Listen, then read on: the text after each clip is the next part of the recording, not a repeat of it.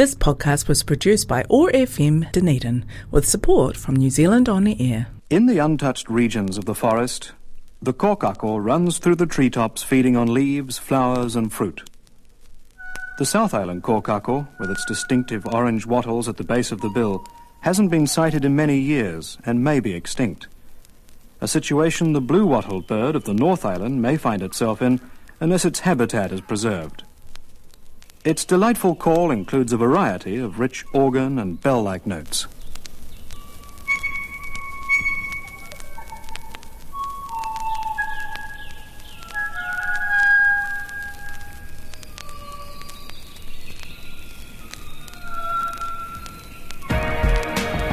Community or chaos? We can construct and nurture community or fall into chaos. Over the next hour, Marvin Hubbard hosts conversations toward creating a fairer, more equal society. Community or Chaos is made possible with the support of Quakers Aotearoa. You'll find them online at quaker.org.nz.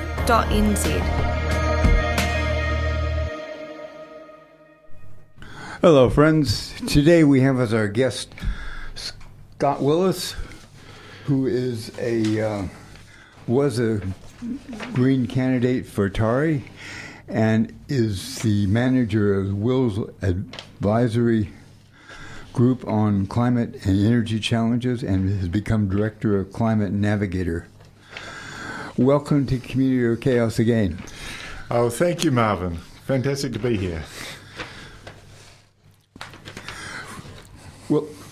Before we start, I'll mention that you can podcast this by going to oar.org.nz, then going to podcast, and then going to Community Chaos. Uh, Scott, what directions has your life taken since the election in 2020? Well, well, I moved into consultancy as a director with, with Climate Navigator, which is a, a, a climate risk and solutions consultancy, and and I've also um, joined Aukaha Limited, which is a not-for-profit kaupapa Maori company owned by five five Otago South Island, South, South Island Runaka. Are you still doing working on housing? Yes, yes, yes. I'm still still working on, on housing issues very much so, particularly with um, um, mana takara at, at um, Aukaha. All right. What are your feelings about the um, Otago Regional Council?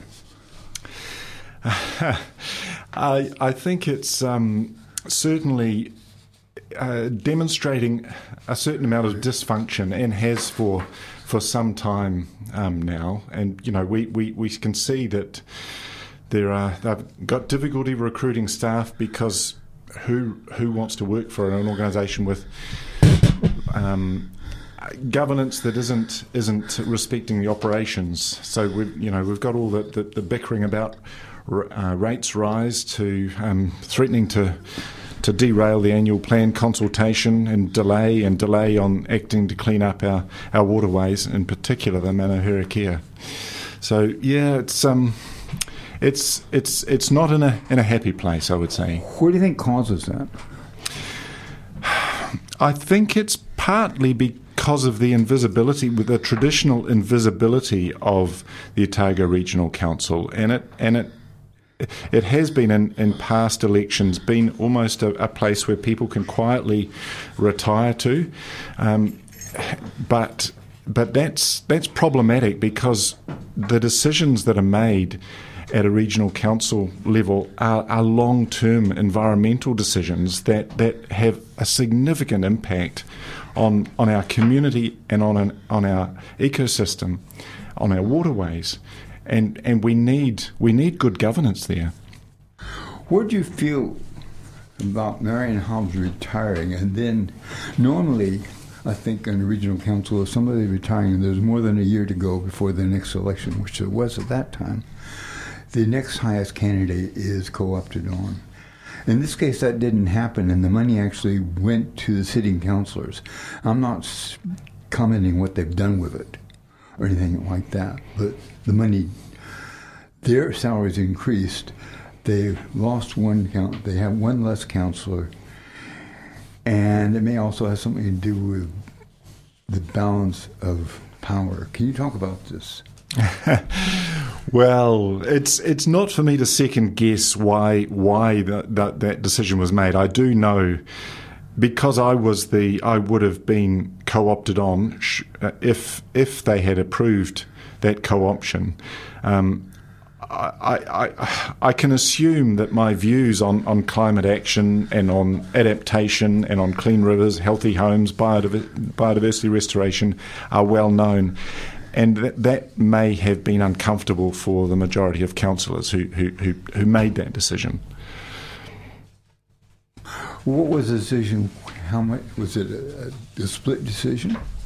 Yes, from memory, I think it was four in favour and um, uh, was it seven uh, uh, in opposition? Um, okay. I think, yeah. All right. There's been quite a. It's been one of those councils where there's been fractionalism for a long time, isn't there? Yes. Yes. Do the the farmers in um, Central Otago, most of them, until 20 years ago, were dry land farmers, weren't they? Mm. Uh, pasture farmers, mm. sheep, but farmers that really fitted in with the topography and geography of of um, Otago, uh, Central Otago. That's changed, hasn't it? With uh, the um, dairying industry.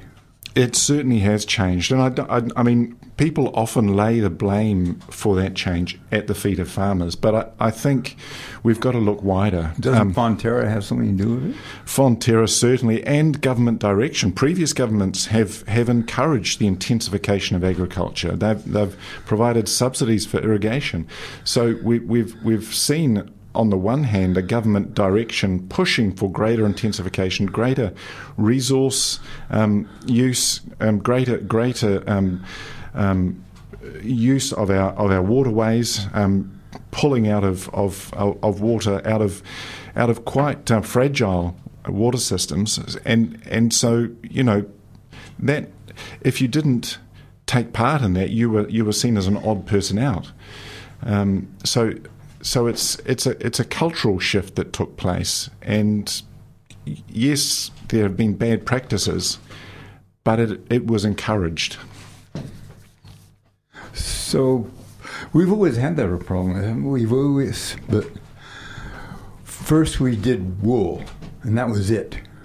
Back that was back in the uh, late uh, 19th century, and then we found we could freeze meat, and so we sent over un, uh, for a long time uh, halves that had not been prepared at all, no added value at all to them, just sent them. And now we're doing uh, that with powdered milk.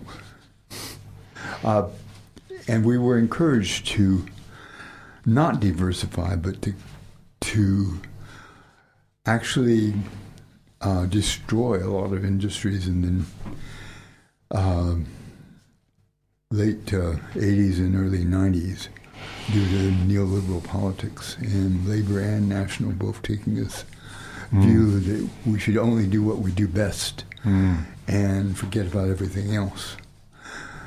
We're not real considering what is really best, of course. Mm. Do you have anything to say about that? I've said too much. well, I, I mean, New Zealand, when when when the European colonists arrived, they they didn't they didn't look at the horticulture and at the fishing culture that was already here. They they wanted to turn Aotearoa, New Zealand, into a, a farm for Britain and and that that colonization has turned us into a world farm. We produce food for something like 40 million people, and we're we're we're way over producing for the wealthy in the world. We're producing proteins, animal proteins for the wealthy in the world.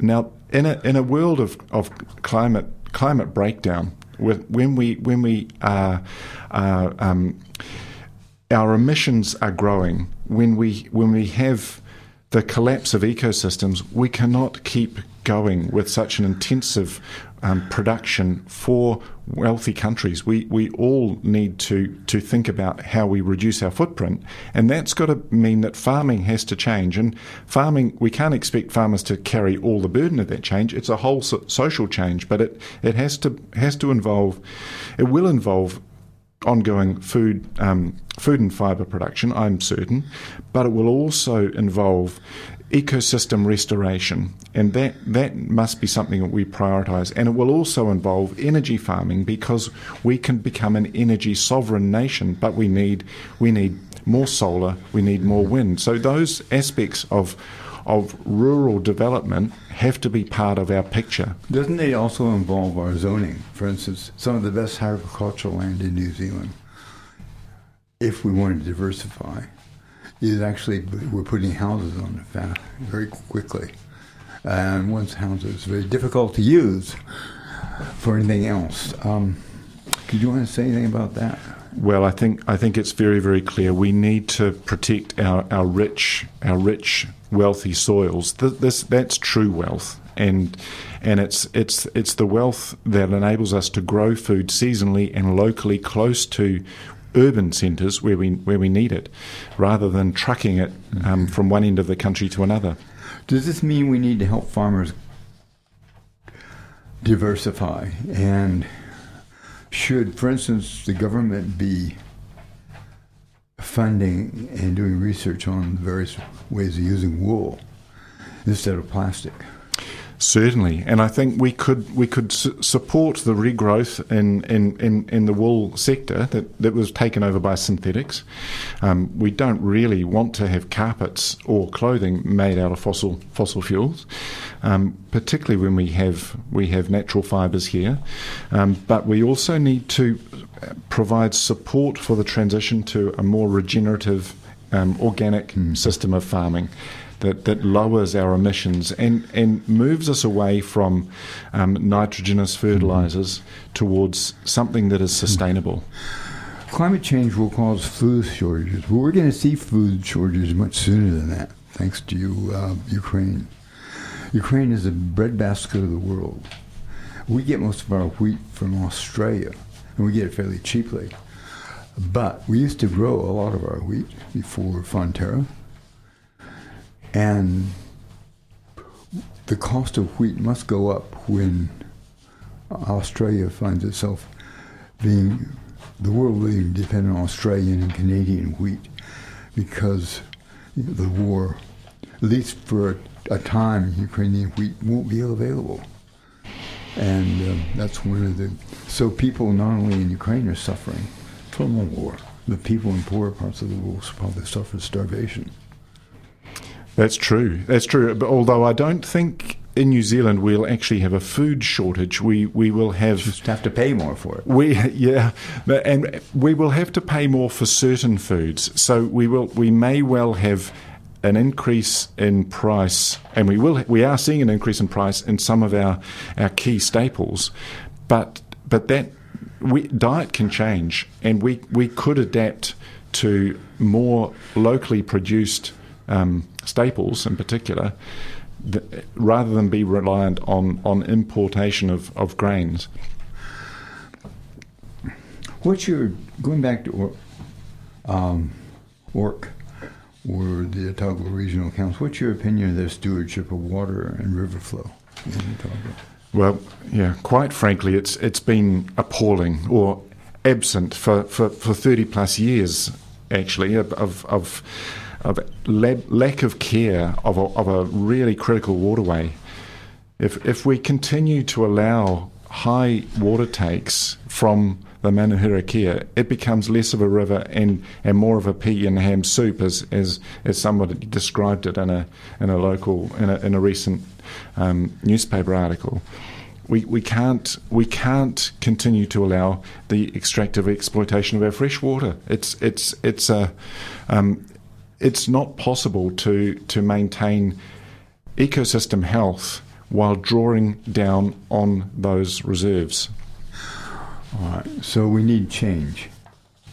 Can you talk about what kind of changes you'd like to see in agriculture that will also make agriculture still possible as a as a way of life for New Zealand. And one of the things I guess that uh, concerned me is the fact that agriculture has moved away from family farms and then on to corporate farms. And in some ways, Fonterra might have been called a, a, co- a cooperative at one point, but it's much more like a, a super um, company than, than a true cooperative. Mm. Well, well is there where do we go from here? Where do we go from here with farming and agriculture and different types of agriculture? Well, I think I think we need to recognise that, that farming is is one of the one of our big our big export earners, but it's also a, a heavily indebted sector, and it has been um, encouraged. The farming community have been encouraged to engage in v- intensification and extractive practices. So we now need to turn turn that ship around, turn that turn that tractor around, and and we need to um, provide support and research and development not for greater intensification but for decarbonisation.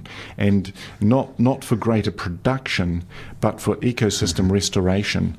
So so it will it will mean that we have to look at we have to look at rural debt we have to look at how we support um, thriving communities in the rural sector so that we build back that sense mm-hmm. of community that was stripped out when when we started selling off property. And we need to also look at how we support those farmers with peer-to-peer learning, with um, with green jobs, with They'll need support for restoration. Support, won't they, if they make a change? Some of them. What's that? Will they need economic support? They may well need some economic support, but a lot of it will be will be um, R and D, peer to peer, um, and and some more support for rural jobs that that pro- provide a social space and and mm-hmm. actually make it easier to to um, to change. Do you get that by cutting taxes and giving people more money? No, I don't think you do. Cutting cutting taxes isn't is is not um, hasn't been a well, it depends where you cut taxes. I mean, we we we if I was making a million dollars a year, I wouldn't mind my taxes being cut. we, we we haven't seen we haven't seen positive outcomes from tax cuts.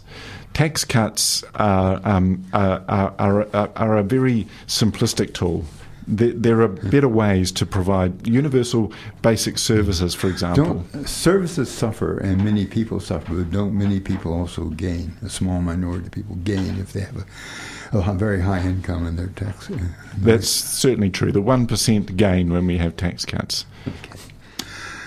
So I'm going to play some more music, I mean, some music, and then we'll come back and talk more about local uh, water and other issues.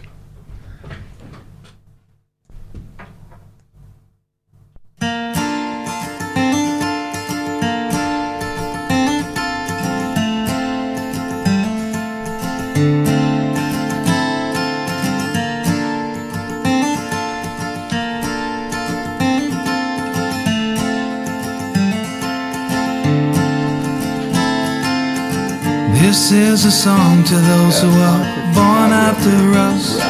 What you will have to go through, I think, is obvious.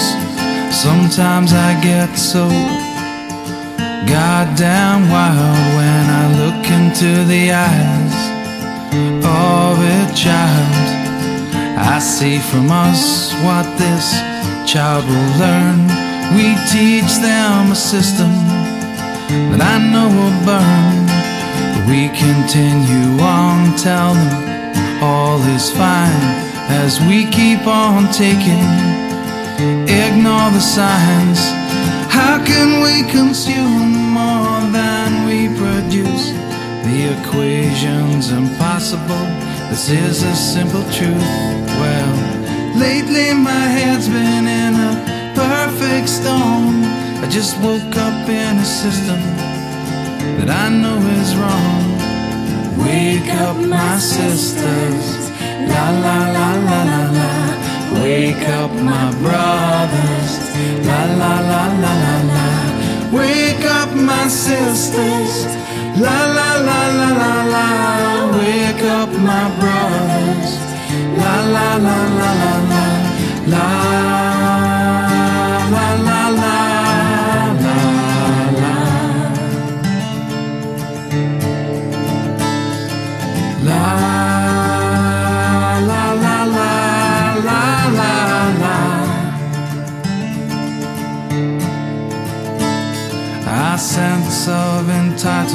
Is now fixed in our heads. And we think it's so smart to defecate in our own beds. But we all know nothing is for free. To poison those after us will be our legacy as our affluent effluent flows into our seas. Comes back to us full circle in the form of disease. And she tried to warn us, but he's no longer here. We killed him because he tried to teach us to share. How can we consume more than we produce? The equation's impossible.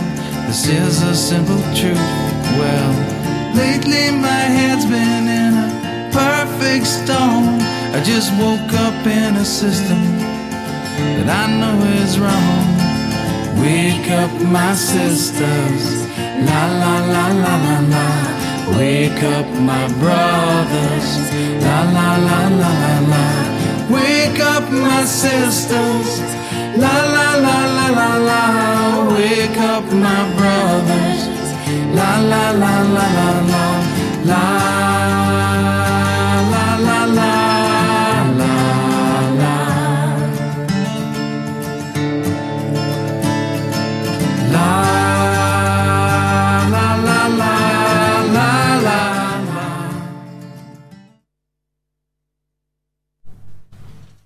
That's 45 degrees south, Craig Smith, and Wake Up, song about the environment and climate change. We're talking with Scott Willis on the subject of um, local governance and water and uh, environment. And you can podcast this by going to OA, oar.org.nz, then going to podcast, and then going to community chaos. We have a bit of chaos in life. Well, Scott, what do you think about the government's Three Waters project and their managing of its introduction? Well, I'm I'm I'm, I'm no expert on, on the Three Waters reform, but it, it's certainly um, clear to everyone that it could have been done better. Uh, I I think we've we've seen a big a big government approach that missed an opportunity for listening, and and we we. We don't. It, it looked like a government imposing its view of water as as assets, rather than um, having a conversation about the larger picture. I mean, three waters is drinking water, wastewater, and stormwater, and and the infrastructure commission's concern is that we do that much of our critical infrastructure is in need of renewal, and that local government is really ill-equipped to do that. So, so there there is a need for reform. Um, it's all of that cost is is at the moment it's going to be borne by ratepayers, but it's it's one of the hard things to do because it's um, so easy to capture rating resource and put it into vanity projects rather than do the, the necessary upgrades, and and we've we've got to we've got to adapt not just to replace aging infrastructure, but also to the climate impacts that are there. Surprisingly to me, Anna Salmond, Dame Anna Salmond, questioned the Three Waters Project early on. She said it was a missed opportunity to listen and learn, and it reminded her of the reforms of the 90s, neoliberal reforms. And obviously, if you set this up, you're probably going to get metered water, and perhaps you'll get people paying for their water. The, have the similar experience that people had with electricity reform. Yes, I think I think Dame Anne Salmond has has has really um, spoken about the real concern that communities have. That's a very real concern that government has just acted with with um, assumed authority to make decisions without first engaging thoroughly or listening to communities. But it, but you know, that's not to say that it's some sort of change and mm. renewal isn't needed.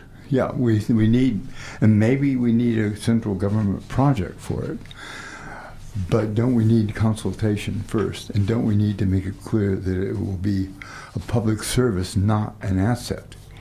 Yes, I think we do. And that hasn't been made clear. Also, when they introduced it, they said that councils would be allowed to opt out until councils started opting out, which is bad. You know, that's not the smartest thing to do.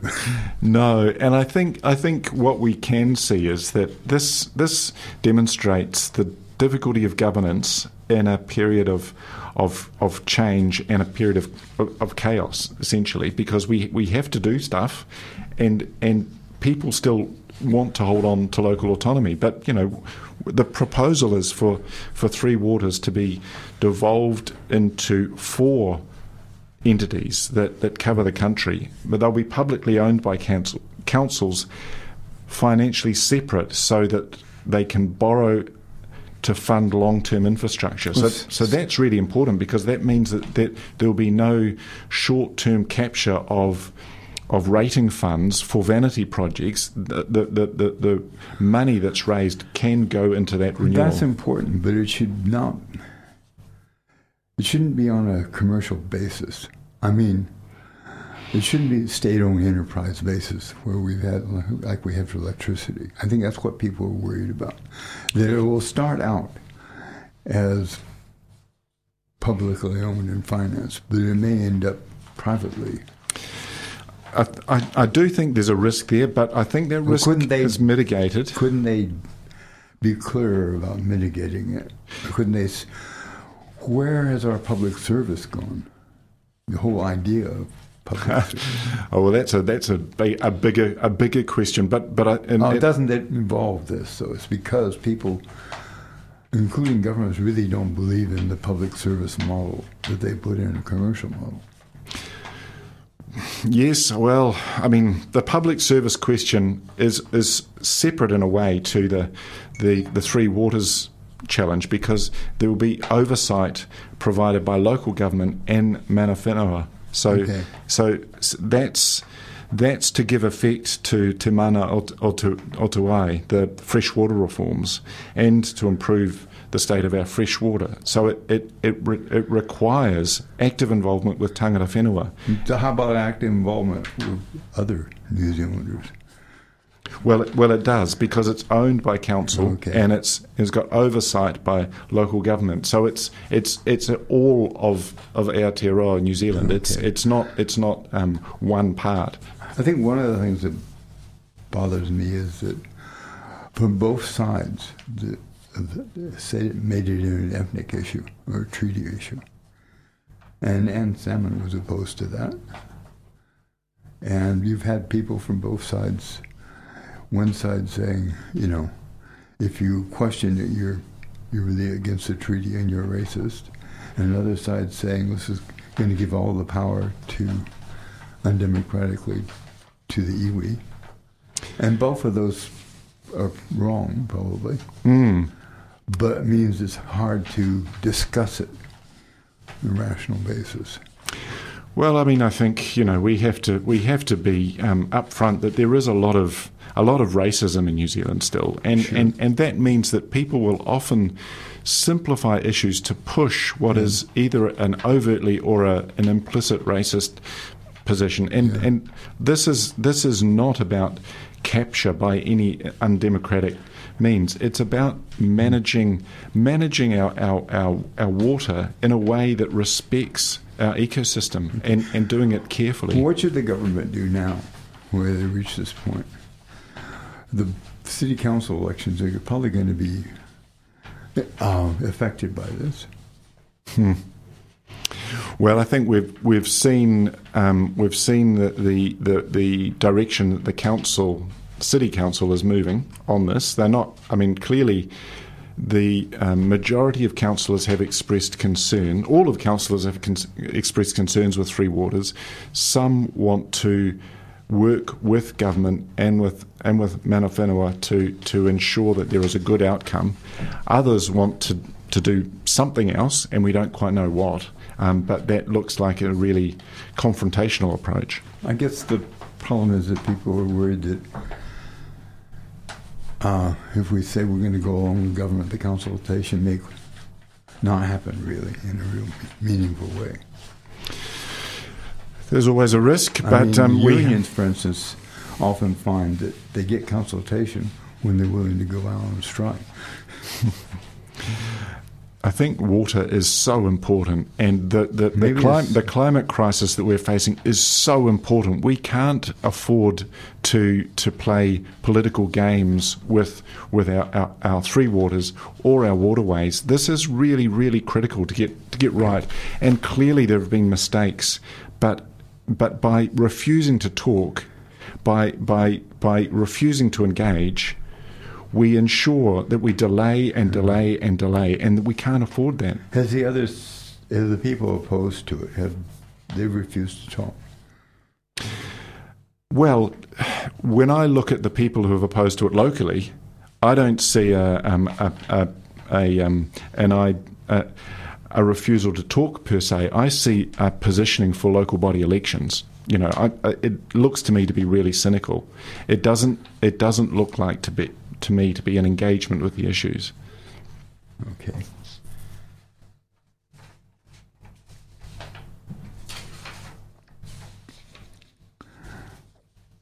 Do you think this is why the? I've never seen the Dunedin Council being uh, quite so divi- divisive as in the last two years. Two years. Or think back to the stadium. Yeah. Well, that was. Well, that was nine years ago. And, um, and I think it was the biggest mistake the, the mayor at that time ever made.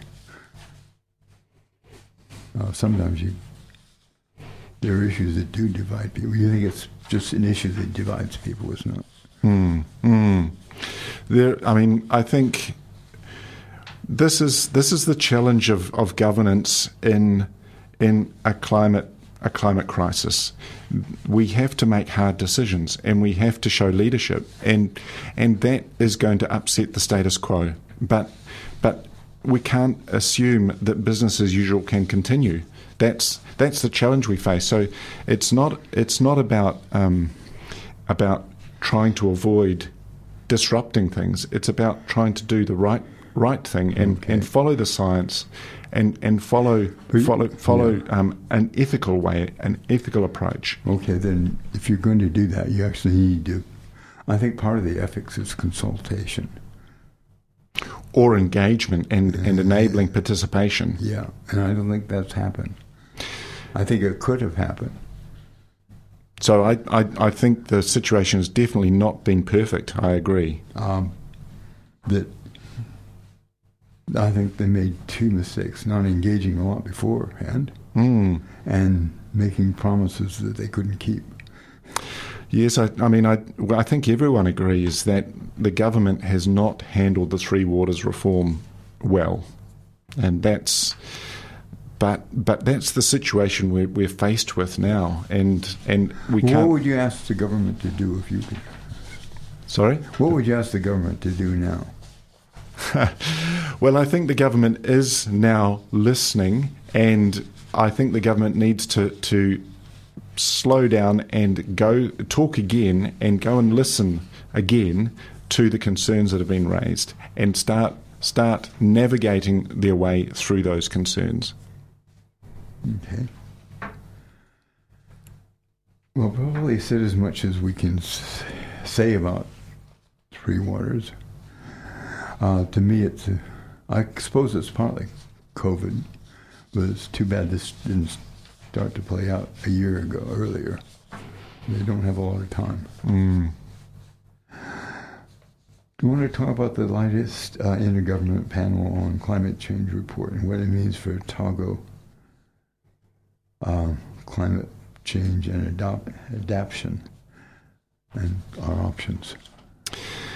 Well, the, the, the, latest IPCC report is deeply deeply concerning, as we knew it would be, and it and it simply says that we can't we we can't keep on delaying action on both mitigating and adapting to to the climate impacts that are occurring. So we need to fast track a whole lot of work on adaptation now, and we also need to, to fast track or and promote public transport, active transport, electrified transport as, as one of the simplest and quickest ways to decarbonise.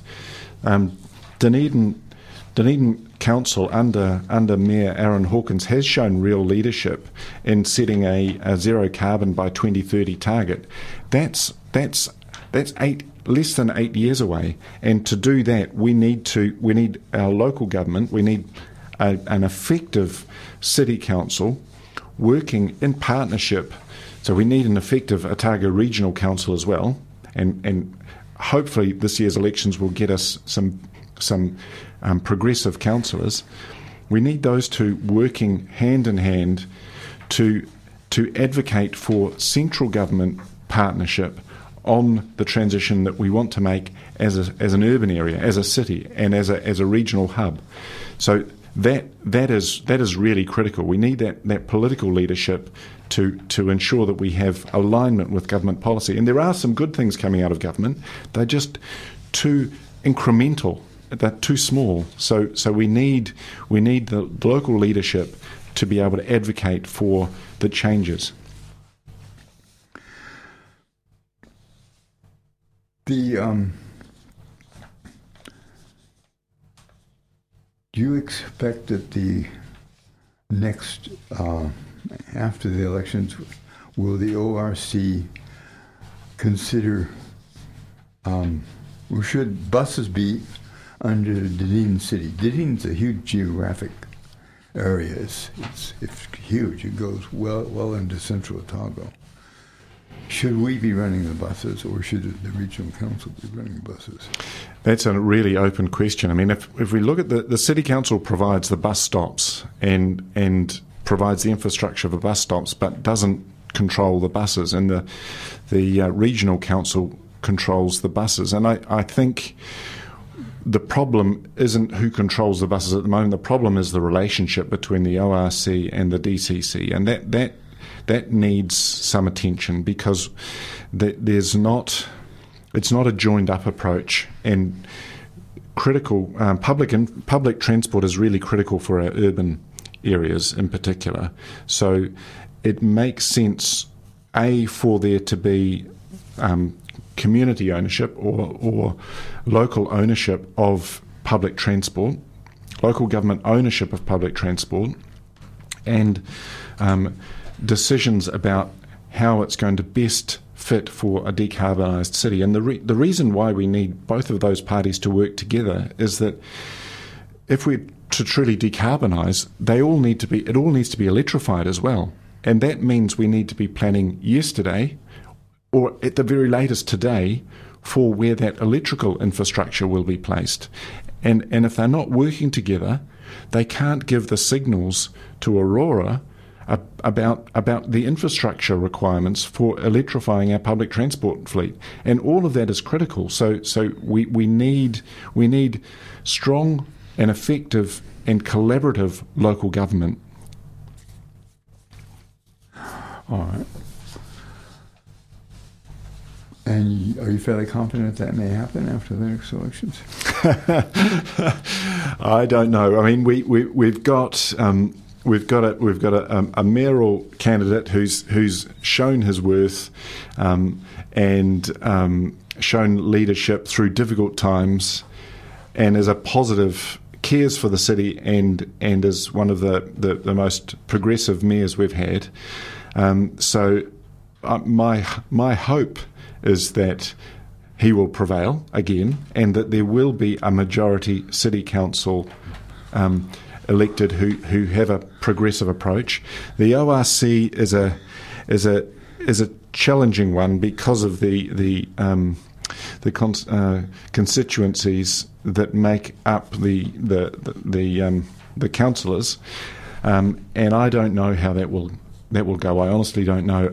We're still we will see who comes out of the woodwork to stand as candidates, and um, I think it's our job to interrogate them, to look at their track record, and to, and to make sure that we elect the, the best available. Okay. Well, I'm going to play some more music and then we'll go on to more questions about sea level rise and other issues.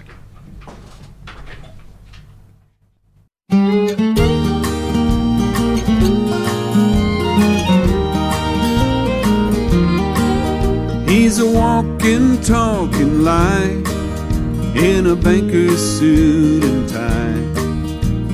Just a cowboy on the lone prairie. He says he's your saddle pal. Put your stock in his corral. But he'll steal your horse before he takes his fee. He's driving cattle in his sleep. The herd's a half a million deep. And the trail ahead's as pretty as you please. To the stockyards they will go for their final rodeo. While the campfire smoke blows softly through the trees. It's time to get along,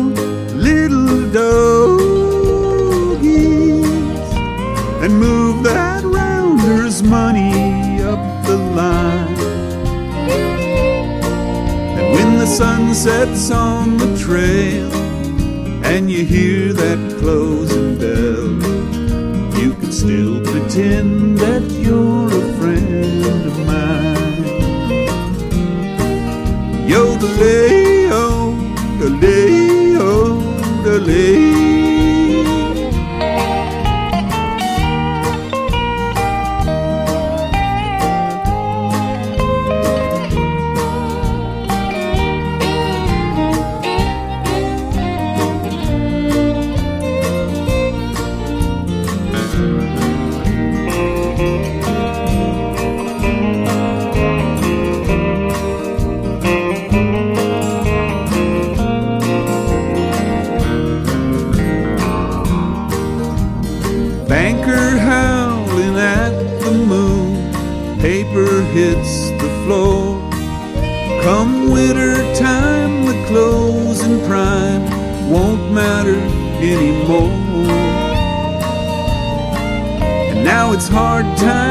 trading down on the jobs that left this town. When the stampede come and the banks, they all went bust. Where did all that money go? Well, I guess we'll never know. We trust in God when we put it all in trust. Now it's time to get along, little doggies, and move that rounder's money up the line. And when the sun sets on the trail and you hear that closing bell, you can still pretend that you're a friend still pretend that you're a friend of mine. Yodelay-o, delay-o, delay.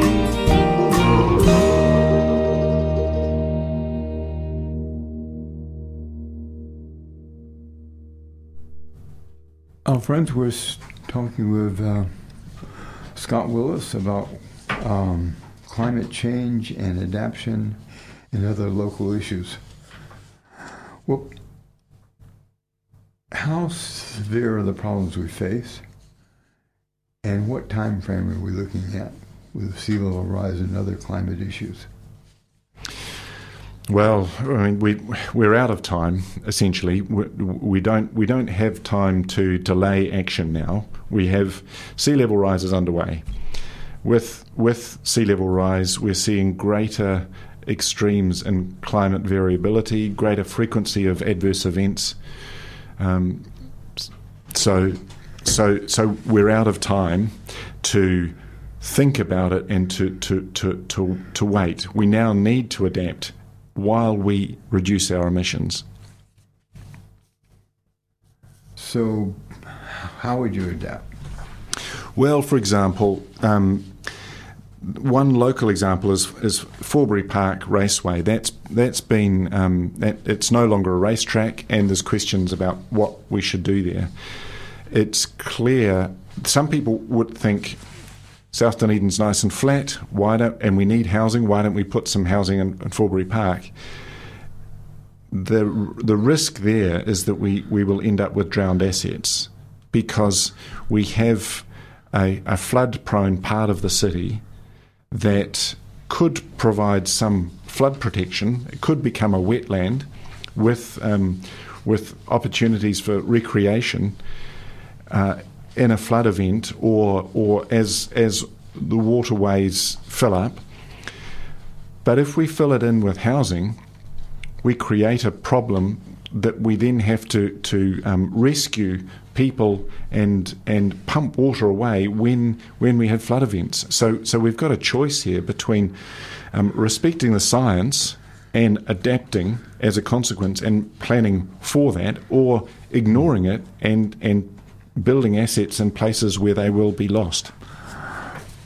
One of the things I've noticed is changing in well, changed in the place where I live, but a lot of the housing that was built in the uh, the first part of the 21st, the 21st century and the last part of the 20th century a lot of concrete, not only concrete in the houses, but the uh, a lot of asphalt and concrete, and not much in the way of uh, drain, natural drainage. Because every time you build a large driveway and a large parking space, you actually are increasing the um, if what the uh, what we have to bear in way of surplus water. Could you talk about that a little? Yes, I think I think we need we need to think about permeable surfaces. So we need we need some local uh, local regulations around uh, better regulations around increasing permeability of, of surfaces. So so that if, for example, we have we have a, a driveway, we should be using gravel or or or something that allows water to soak in rather than putting concrete down, concrete with its high emissions, etc. Um, but you know, bigger the bigger question is how do we how do we reduce the need to create hard surfaces by increasing public transport and access to public transport, and how do we encourage people to grow gardens, um, plant more trees in neighbourhoods to um, to soak up and to and to moderate um, mm. moderate climate as well. My area in Hillingdon Street, hmm, Mount Mara, people have gone to trees, particularly native trees and plants and shrubs, instead of lawns and concrete. Well, that's fantastic, and, and it's happened really.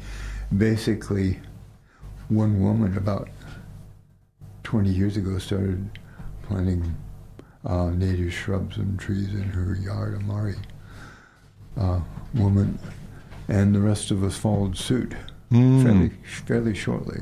Mm.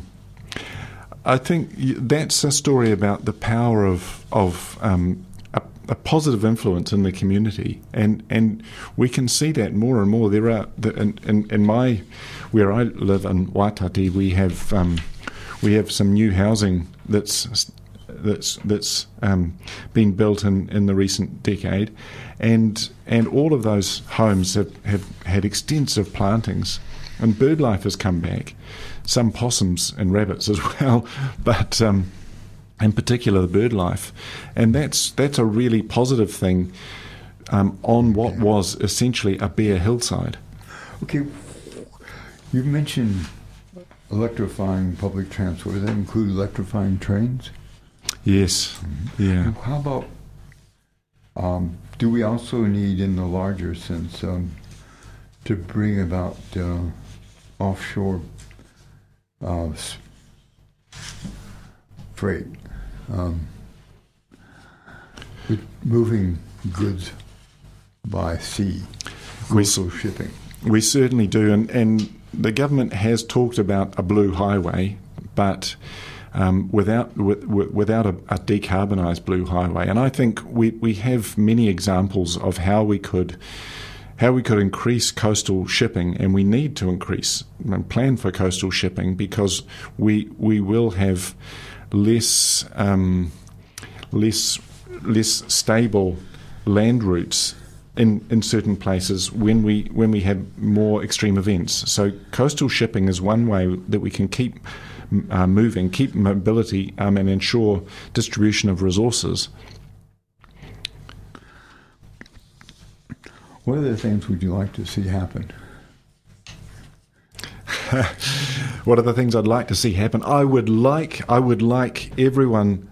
Um, I would like global leaders to to to implement their um, visions to achieve 1.5 degrees, not, n- nothing more. So I would like them to implement stuff rather than talk about it. I would like them to implement it. I would like to see local leaders implement the changes that we need. So for for Ōtepoti Dunedin, I'd like us to become 100% renewable electricity, replacing our um, our transport fuels with electrons, and ensuring we had full public transport, free public transport circulate, circulating around the city and out to the the um, the suburbs.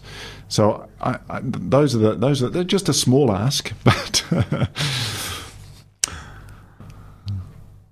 So those are your hopes. How do we? I mean, the governments, including our own, have almost been very cautious. Let's put it that way. That's the nice way of saying it about dealing with climate change. How do we change that? We talk about the, our concerns, we talk about our values, and and we, we we think about what we're leaving for our children. I think people forget how how um, rich a um, a life you can have with simple pleasures, spending time in the garden, spending time with family, spending time with friends, and those things are, are much more rewarding for many people than than buying the next um, large screen TV or jet boat or or whatever. Thanks a lot for those thoughts, Scott. I really appreciate it. You're welcome. This podcast was produced by OAR FM Dunedin with support from New Zealand On the Air.